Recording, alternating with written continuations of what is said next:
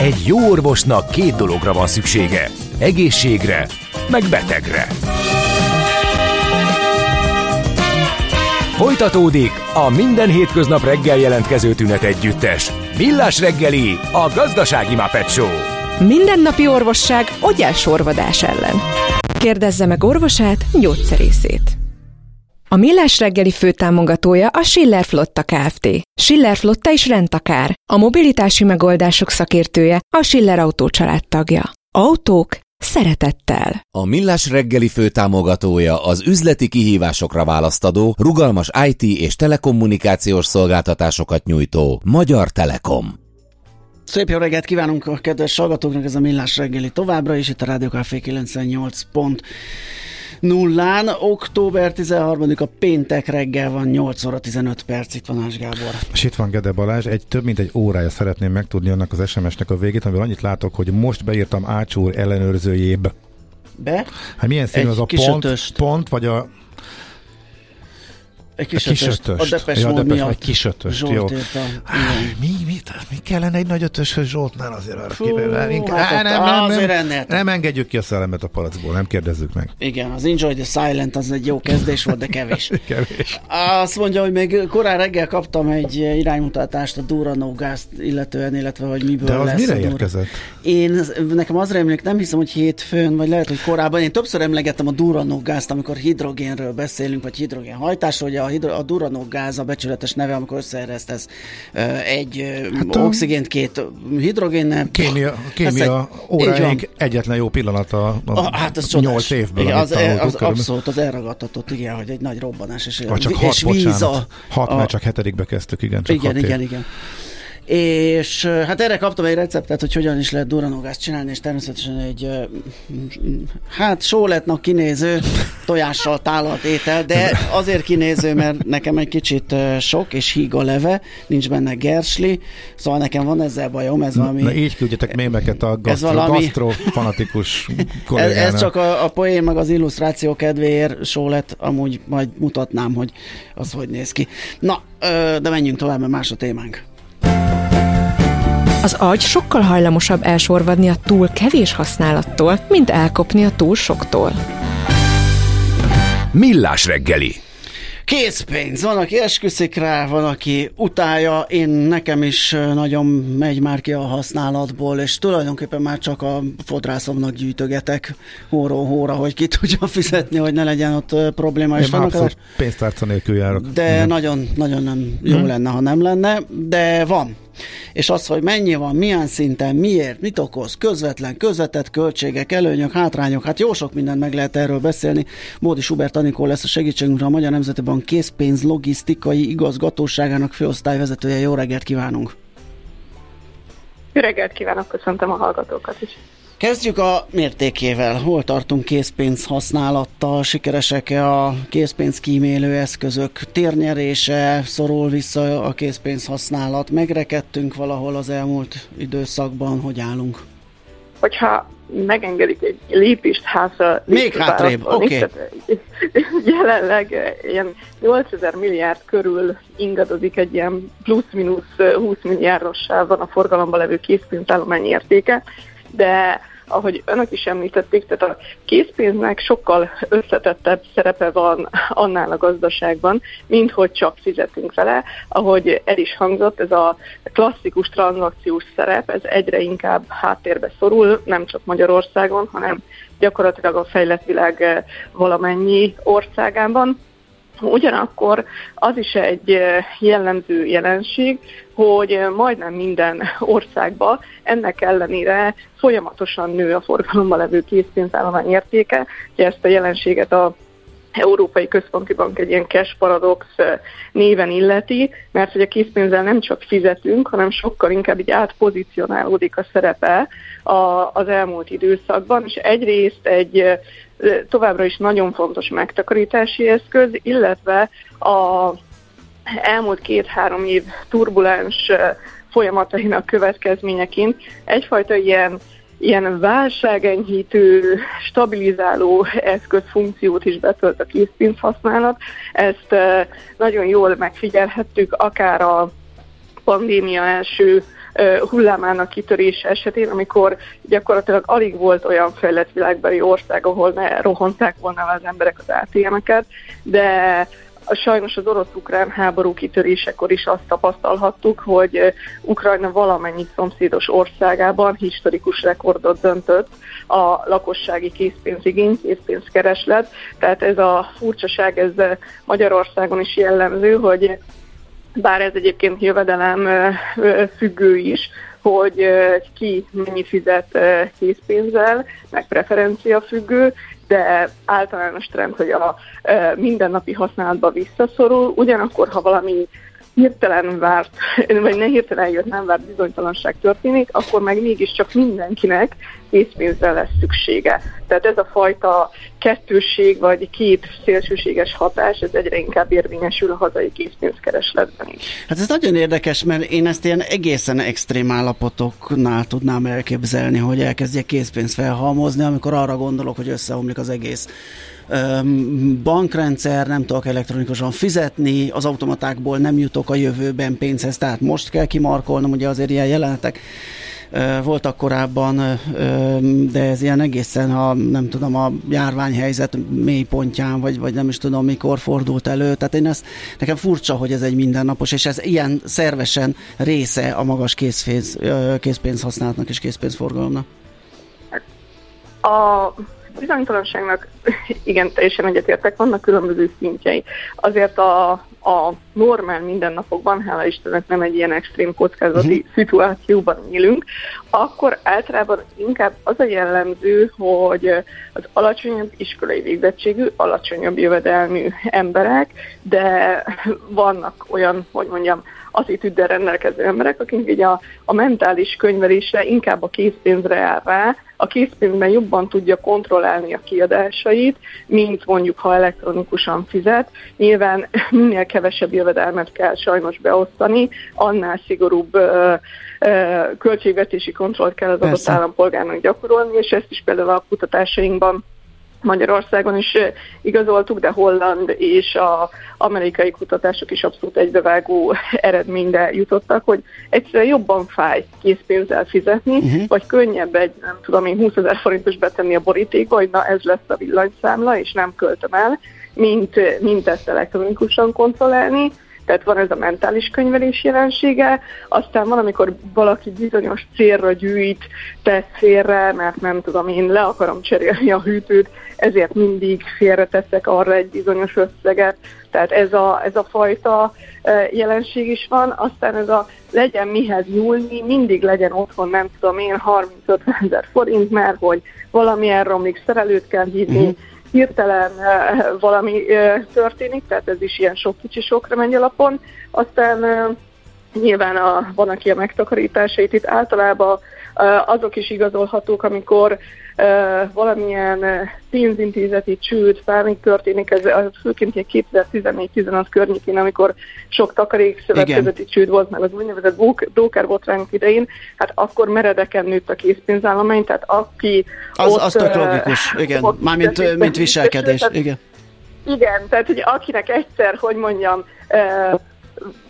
fölmerült, hogy elveszítheti élete minden vagyonát és megtakarítását, az többet már nem fog bízni a, a bankokba, vagy nagyon nehezen fog bízni a pénzügyi intézményekben, Világos. És, és inkább akkor ő otthon tehát ez, ez, és ez a sok-sok kis hatás összeadódik, és van az az extrém szélsőség, amit ugye ön is említett, amikor jön a járvány, jön a háború, mondjuk Amerikában jön a hurrikán, és, és valami olyan, olyan szélsőségesen kiszámíthatatlan sodródó esemény történik, de mondjuk egy, egy bankpánik is ilyen szerencsére ez Magyarországon szintén nem jellemző, de más országokban azért ezt a jelenséget is megfigyelték, leírták, hogy, hogy akkor is, akkor a, ugye az az extrém keresleti sok. Igen, hát nálunk még a postabank idején volt egy ilyen, ugye, ami meg is ö, rengette a, a banknak a helyzetét. Igen, és nagyon érdekes, hogy a mai napig azért rendszeresen végzünk két-három évet a lakossági felmérést, és ez a mai napig előkerül, pedig azért az több mint húsz éve Igen. volt, hogy akkor én megtanultam,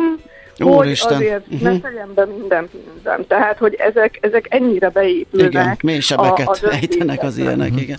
Kicsit, engem, igen. engem az meglep egy kicsit, hogy azért nem annyira látványosan látszik, amit én nyilván kivetítve a saját felhasználási szokásaimat, markáns változásnak élek meg, saját magam, illetve a környezetem e, példáján, hogy e, egyrészt nyilván a bankkártyák teredése, az érintéses fizetés, majd a mobilos fizetés elteredésével egyre kevesebb készpénzt látok, sőt én gyakorlatilag nem látok forintot akár hónapokon e, keresztül nem látszik ez annyira a hát, számokon, ez ennyire szűk a, Amit mondasz, dolog? igen, tehát itt a fővárosban, itt a mi Lehet. networkünkben, vagy, vagy, vagy kapcsolati igen. rendszer, ez jellemző, de országosan valószínűleg nem.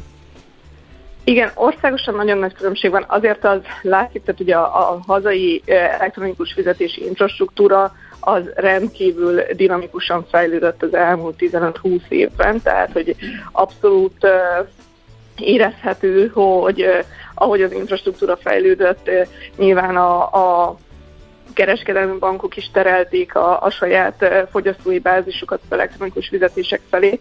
Tehát egyértelműen még mondjuk 2015-ben az online pénztárgép adatbázisban több mint 80% volt a készpénzes fizetések aránya, ma ez már olyan 60% körüli érték, de óriási területi különbségek vannak, ilyen kis országon belül is, mint Magyarország. Tehát, hogyha a keleti megyéket nézzük, akkor még mindig 80% a készpénz, de hogyha mondjuk Pest megyét vagy Budapestet nézem, akkor viszont jóval, tehát kevesebb, mint a fele. Tehát, hogy ö, ö, nagy régiós különbségek vannak, illetve jövedelem e, és iskolai végzettség, nyilván ez a két tényező egyébként korrelál egymással, ez, ezek is nagyon befolyásolják, tehát hogy minél magasabb valakinek a jövedelme, e, minél magasabb a végzettsége, annál inkább valószínű, hogy ő kizárólag elektronikus fizető lesz. Uh-huh.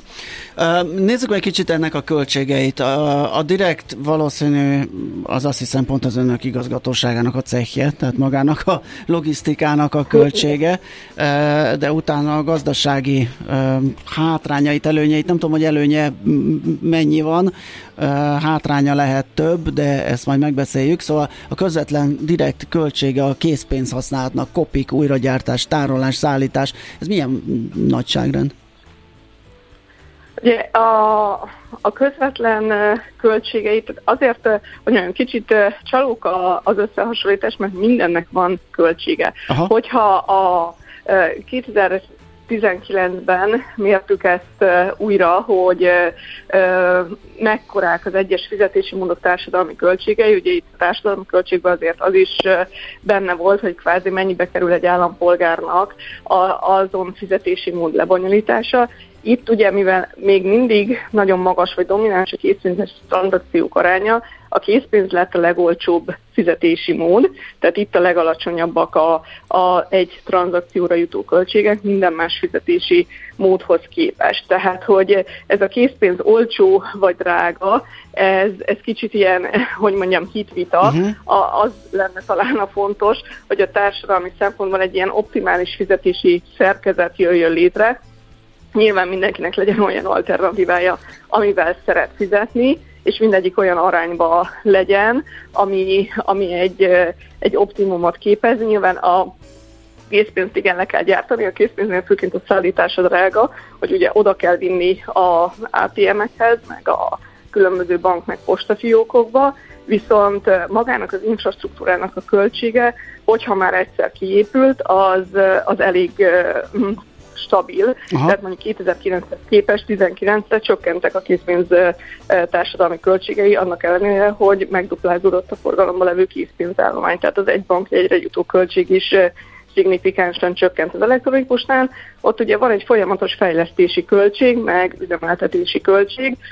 Nyilván minél több tranzakció jön elektronikusan létre, ott, ott is ez az egységköltség annál alacsonyabb lesz, de míg a készpénzes infrastruktúra, hogy mondjam, azért elég robosztus, tehát hogy évtizedek alatt kiépült és, és működik, bár vannak benne kisebb fejlesztések, az elektronikusnak meg egy folyamatos fejlődési ágban vagyunk mindig, tehát ezért, hogy mondjam, nem is feltétlenül adekvát az összehasonlítás, hogy nem mondanám azt, hogy egyik jobb, mint a másik, mm. hanem egy ilyen hatékony mix kialakítására törekszik a jegybank, a készpénzes és a, a pénzforgalmi területe együtt, hogy, hogy egy ilyen társadalmi optimum felé ívelő fizetési struktúra jöjjön létre. Ugye a pénzforgalmi stratégiában az szerepel, hogy 2030-ra azt lenne jó elérni, vagy talán ott lenne az optimum, hogyha a fizetések 60%-a az, az elektronikusan bonyolódna le,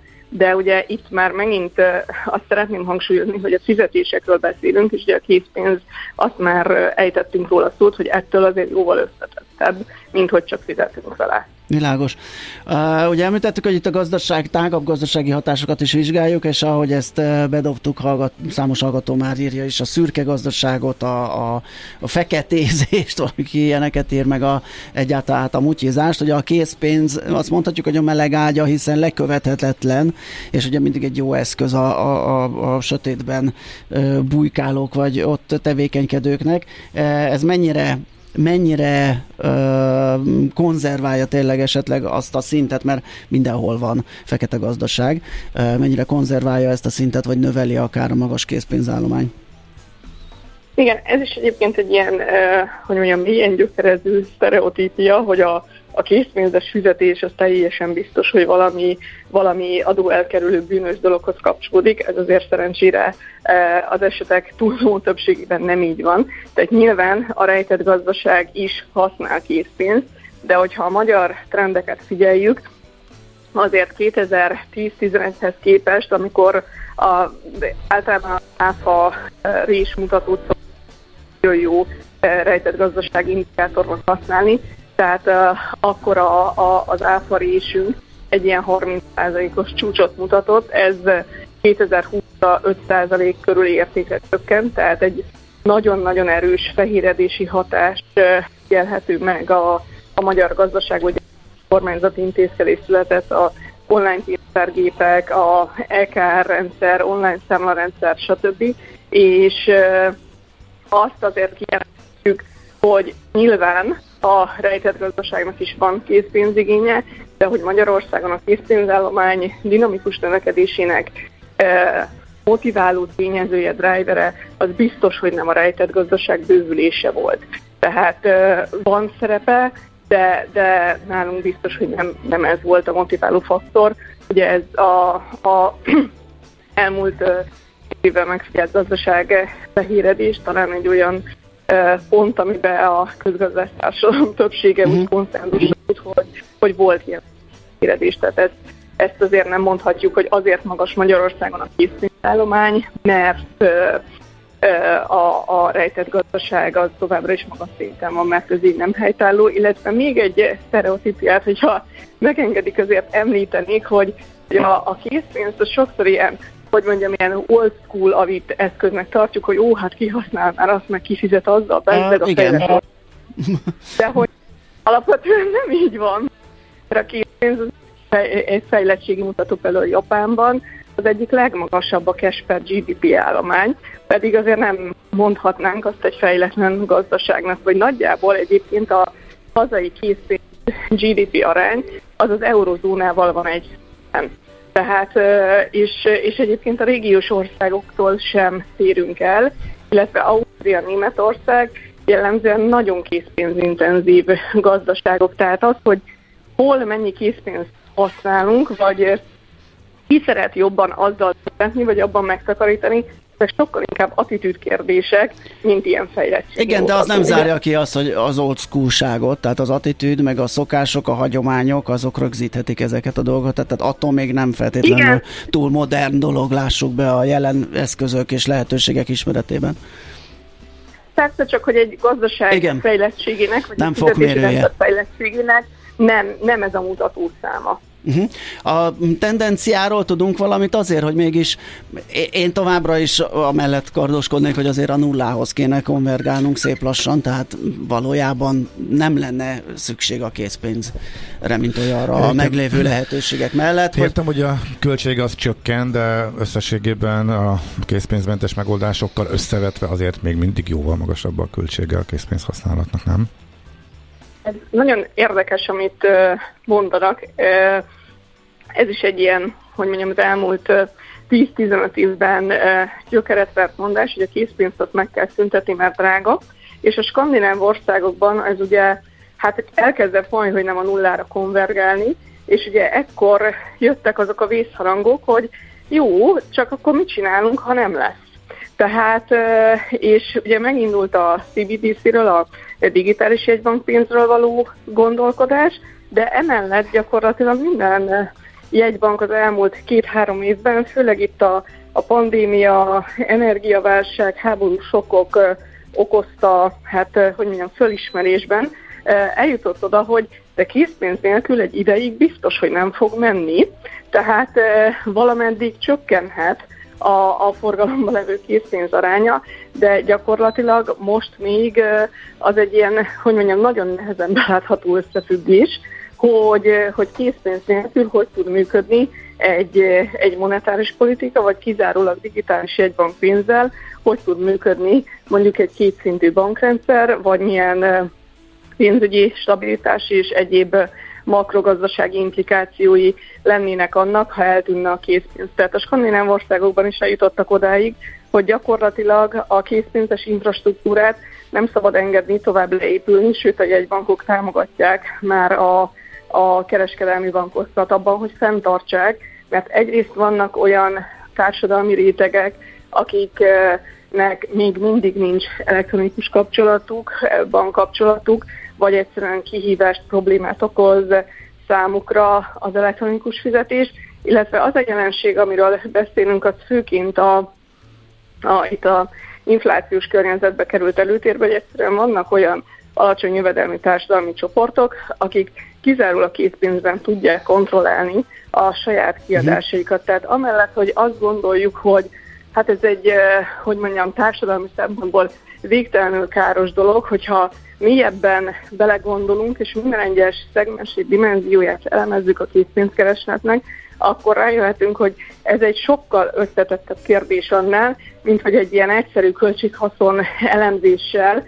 ezt uh, le tudjuk, hogy hát az elektronikus az sokkal olcsóbb, a készpénz az meg sokkal drágább, mert egyrészt ez sem igaz, hogy az egyik szignifikánsan olcsóbb, a másik drágább, mert a, a költségek azok dinamikusan változnak mindkét arány, mindkét oldalon, és, és azért vannak olyan, olyan hogy mondjam, szerepei a, a készpénznek, amik jelen pillanatban nincs rá megoldó képlet, hogy hogyan lehetne uh-huh. őket helyettesíteni, illetve igenis van társadalmi hasznossága vagy létjogosultsága a készpénz használatnak is, és ezt uh, újra, bocsánat, hogy elmondom, de de gyakorlatilag a készpénz az jóval több annál, mint hogy kizárólag egy fizetőeszköz. Persze, Persze ezzel egyetértettünk, csak én váltig hogy ez egy pillanat felvétel a jelenről, és a, a tendenciának Igen. valahol annak kéne lenni Tehát azért, hogy... mérsékelni azért Igen. az arányát, de nem szabad túl alacsonyra menni, és megtalálni a helyes arányt, az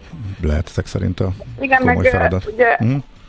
Az látszik, hogy ahol egyébként mondjuk akár Angliát, akár a, a skandináv országokat veszük, ahol a jegybankok is beálltak önmegé, hogy igen, akkor nincs szükség készpénzre, ott hirtelen elkezdtek, ugye elkezdett zsugorodni a készpénzes infrastruktúra, megnőttek, ott tényleg megnőttek a készpénzes fizetési költségek, viszont az igény meg nem szűnt meg, és kialakult egy egyfajta padhelyzet, tehát most ezért is van egy ilyen közös gondolkodás a bankok között Európában, vagy mindenki megfordul, megpróbál valamilyen módon tenni azért, hogy a jelenlegi készpénzes infrastruktúráját valahogy optimalizálja, és azért a készpénzhez való hozzájutás feltételeit azt garantálja az mhm. állampolgárok uh-huh. számára, mert, mert különben ez, ez komoly zsákutcákat tud, Világos. tudhat előidézni. Okay. Ó, ez izgalmas és nagy téma, ennyi fért bele. Nagyon szépen köszönjük, hogy beszélgettünk a készpénzről, készpénz használatról, meg annak költségeiről, társadalmi hatásairól. Szép napot kívánunk! Köszönöm a lehetőséget. Viszont hallásra.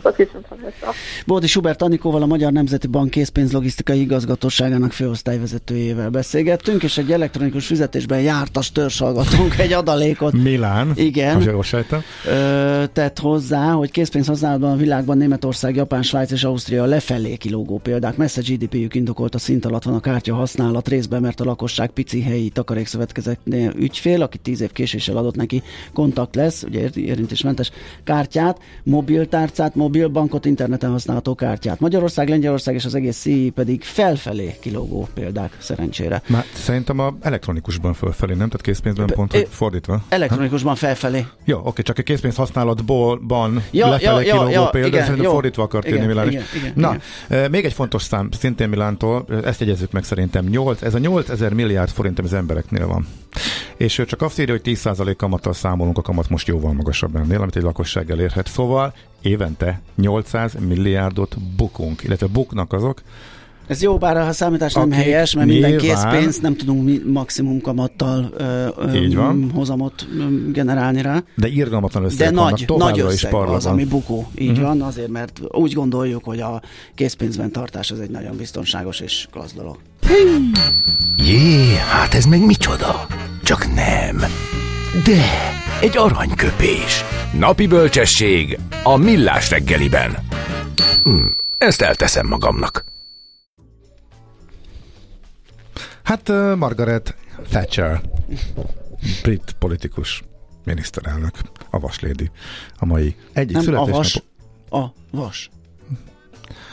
Hoppá, bocsánat. Oh, föladom, parancsolj, át, átadom a ne, lehetőséget. Nem, nem, nem, csak olyan, olyan gyorsan mondtad, hogy ilyen furcsán Jó, okay. az avas lady ö, ugrod be. Na. Róla mindig az jut ez eszembe, hogy mekkora ünnepséget tartottak komoly társadalmi csoportok, amikor távozott az élők sorából. Ugyanakkor pedig a közgazdászok körében az a gazdaságpolitika, ami őt vitt, az még utólag is nagy részt, nem azt mondom, hogy mindenkinél, uh-huh.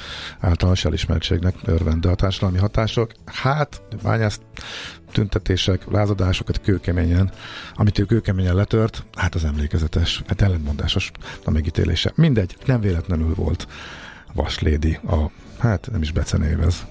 Hát ilyen ragadvány név, így igen, igen, igen. Azt mondta egy alkalommal egyébként ez nagyon, nagyon érdekes és izgalmas megközelítés. Előfordulhat, előfordulhat, hogy egy csatát többször is meg kell vívnunk ahhoz, hogy megnyerjük. Tehát itt nem a háborúval Persze. keverjük, hanem magát a csatát kell újra vívnunk. Hm, igen, igen, hogy győzelemre, győzelemre vigye. A mozgás jó, a mozgás egészséges. A mozgás motivál, serkenti a gondolkodást és fiatalít. A sportos ember kevésbé fáradékony és nagyobb hatásfokkal termeli a GDP-t. A mozgó ember boldog ember. Épp testben. A millás reggeli mozgáskultúra rovata következik. Na, kék túrázás napja. Az lesz holnap. Rigles Szilvivel, a Magyar Természetjáró Szövetség rendezvény szervezőjével beszélgetünk erről. Szervusz, jó reggelt! Jó reggelt, sziasztok! Mondanánk, hogy jelentkezzetek még, de már nem lehet. Ez ilyen népszerű lett az Azt írta az Endre, hogy lehet, és pont azért. Tényleg? Igen. Lát, Na, akkor ezt tegyük Mert van tisztában. egy kiváló túravezető a rendezvényen. Kántor Edének hívják, és ő számunkra Ed, azt Nem, jelezte. Kántor Edének hívjuk, a Kántor Endrét. Igen. Szóval lehet, nem lehet, hogy lesz?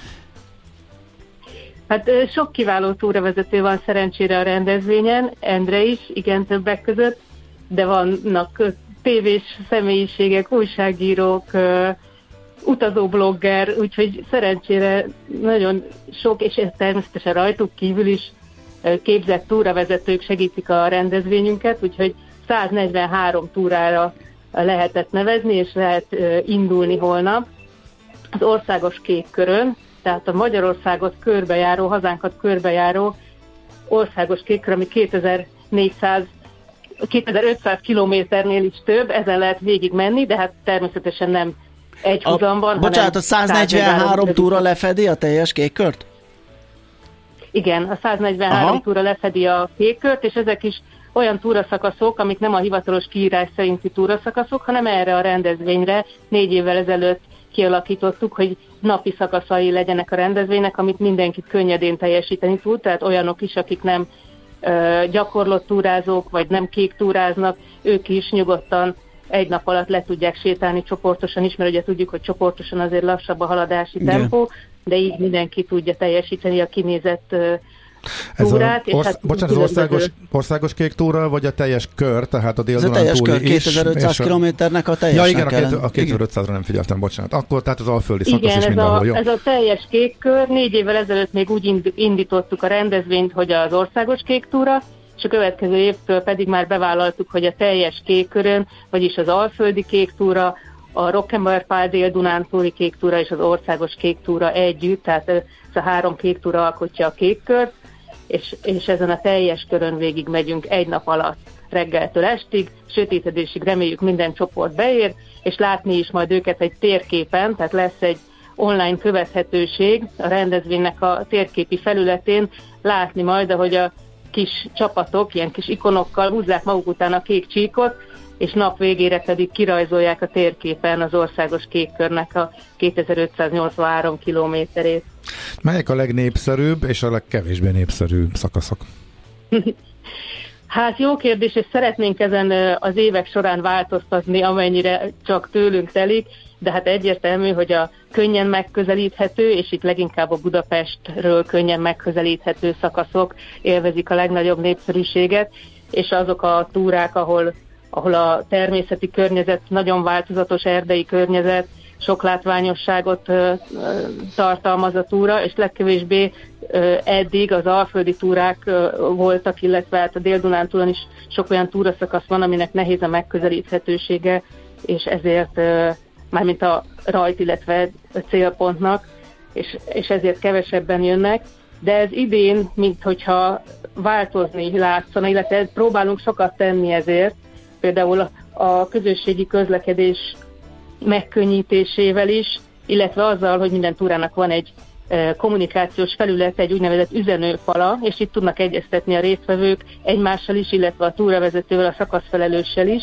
és pont ezért megkönnyítjük az együtt túrázás, közös túrázást, illetve ennek a logisztikáját, tehát aki egyedül mondjuk nem menne el az Alföld déli részére, az lehet, hogy most így közösségben könnyebben megszervezi az odajutást és hazajutást, és ezzel így most nincs is olyan túra, a 143 túra közül, ahol nincs résztvevő, tehát mindenhol több résztvevője is van a túrának. Uh-huh, igen, de kollega is mondta. Marad azért a Budapest Aha környéke, ami uh-huh. a legnépszerűbb. Tehát, hogy hozzálettek ezek a speciális szakaszok, ami erre a napra vannak kialakítva, és a tömegközlekedéshez lettek igazítva, hogy egy kollega is mondta, hogy Dabronc vasútállomással ér véget az ő szakasza, hogy azt alapvetően nem érinti a kék ott lehet vonatra szállni, uh-huh.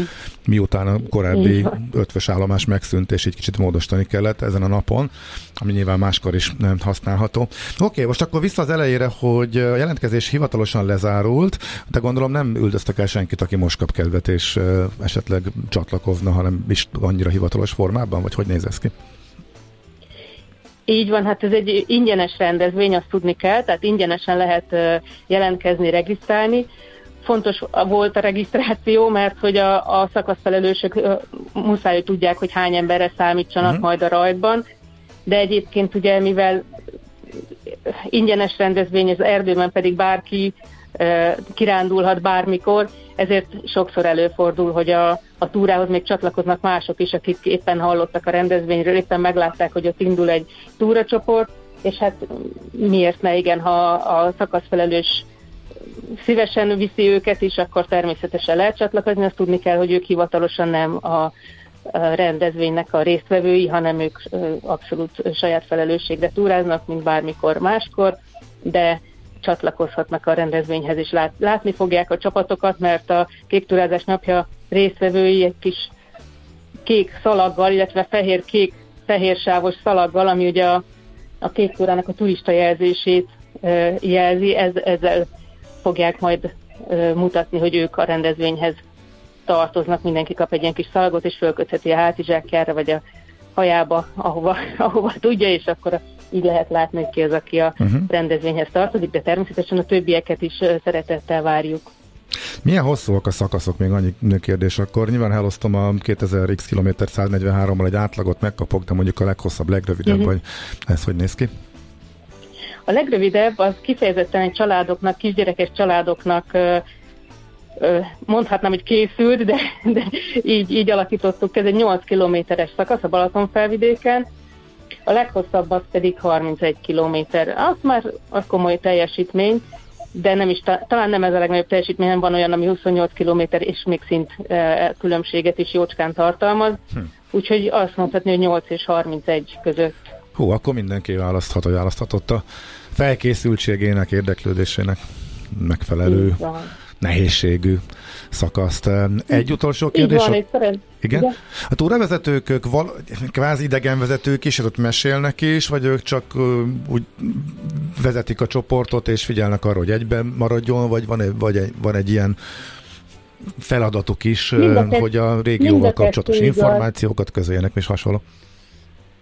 Mind a kettő igaz, tehát hogy ők alapvetően együtt tartják a csoportot és, és koordinálják a túrát, de nagyon sok olyan túravezető van, szakaszfelelős, aki helyi, illetve nagyon sok információval rendelkezik a helyi környezetről, vannak erdészek, nemzeti parkos szakemberek, őrkerületvezetők a szakaszfelelősök között, illetve hát a túravezetők között is nagyon sokan, akik egyrészt képzett túravezetők, másrészt olyan tudásuk van, hogy például geotúrát tudnak vezetni, és nagyon sok plusz információval ajándékozzák meg a csapatot menet közben, amennyi befér ugye a, a túra tempó közben a, a, a napi túrába. Uh-huh. Oké. Okay.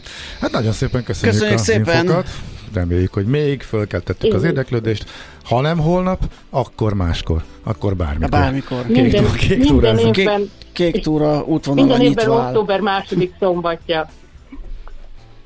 Oké, okay, nagyon szépen Köszi köszönjük. szépen. Szép napot. Szervusz! Rigler. Szilvével, a Magyar Természetjáró Szövetség rendezvény szervezőjével beszélgettünk. Azt írja Endre ide a szerkesztőségi csetre, hogy a Dabronc az indulás sümeg a végállomás. Én azt Ja, hittem, fordítva? Hogy... Ó, bocsánat. Hát akkor igen, igen, igen. Én meg azt hittem, hogy valami helyi, mm, ott kisétál otthonról, azt levezet egy túrát a Velencei tó mellett, de akkor ezek szerint nem. nem, de valahogy nekem a másik irányrém lett, ahogy így Aha. beszélgettünk, de örülünk akkor, hogy kiegészítette. Na hol lakik az épp lélek? Hát az épp testben. A Millás reggeli mozgáskultúra rovata hangzott el.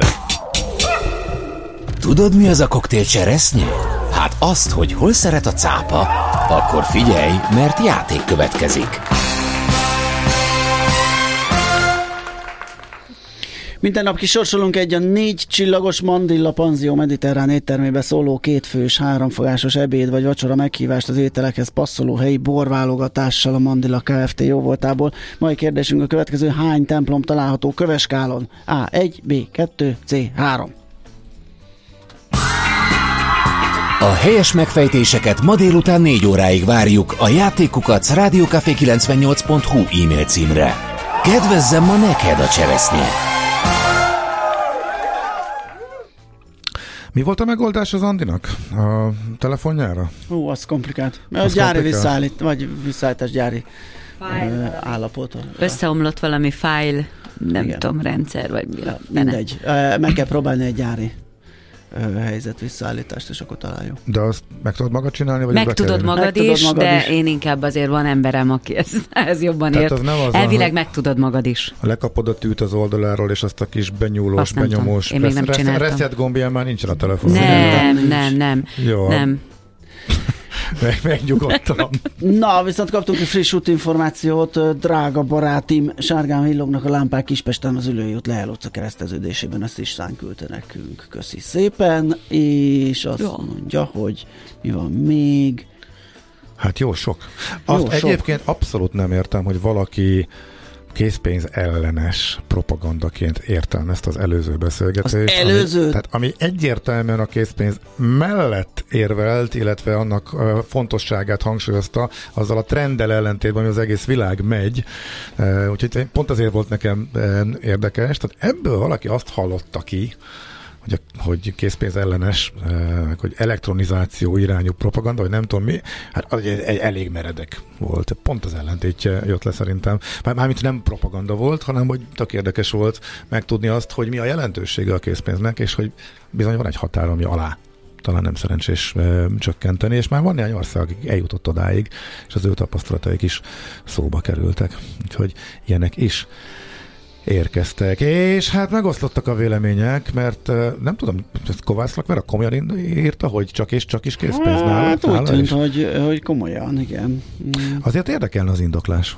Még mindig a költség? Vagy hogy egy, azt gondolom, De ez a egy... költség az egy olyan csalóka, tehát azt, mondja, azt mondjuk, hogy költség, azt mondja mondjuk a boltos, hogy mm. Isten ugye le, leveszik róla azt a díjat, ami a kártyafizetés, vagy kártyaforgalomnak a díja, de azt nem tudja számolni, hogy például hányan fordulnak ki azért, mert se nálad, se nálam Igen. nincs készpénz. Én nem fogok tudni Én- nála vásárolni, én elég so- én elég sok fordultam ki, Én mert nem volt én ezt tudom. készpénz. És ez, ez, ez mindig eszembe jut, amikor, amikor ilyen helyen vagyok, hogy ezt vajon tudják kalkulálni, Aha. hogy az egy-két tized vagy százalékért elveszít forgalmat. És nagy mértékben csökkentek ezek a költségek az elmúlt Bizony. időszakban.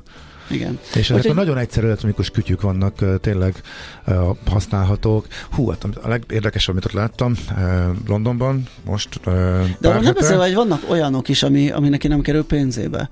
De nem mondom, hogy a legegyszerűbb mondjuk uh-huh. kérni egy azonnali utalást, vagy egy QR kódos fizetést, vagy, vagy egy e-mailes fizetést. Hát de elvileg kötelező is ilyet biztosítani De valamelyiket, nem? elméletileg a- valami elektronikusot kell, és ezt csak csendben ez jegyezzük meg, ez igen. egy, egy konkrét szabály. Úgyhogy ö, Pont ezt akartam mondani. ez már nem, ez- ez, ez- már nem ez választás kérdése. Igen. igen. Az autó mosómba tudom, hogy utalok, mert utálj, ott mondták, soha nem lesz kártya, kényszerűségből bevezették a utalós megoldást. De figyelj, a utcazenész aluljáróba, a gitáros csávó mellé celluxal kiragasztva a kis terminál, és oda volt írva, az érintős terminál, és oda volt írva, hogy két font Londonban. Tényleg? Zseniális. Ez jó. Ezt, ezt most láttam. Igen. Óriási. Hát igen, És és telefonról telefonra is lehet. Csak előkapod, érinted a Így van. és így adtál neki. Érintettél? Ha tetszik a zene. Végül nem, nem tetszett a zene. De egyébként majdnem kipróbáltam. Meg sok volt a két font, mi? Nem, nem, nem, nem. Már csak ezért is gondoltam, de legközelebb ilyen van, és tetszik is, amit csinál, akkor én biztos, hogy adok. Na jó, hát akkor jönnek a hírek, utána jövünk vissza, és folytatjuk a millás reggelit.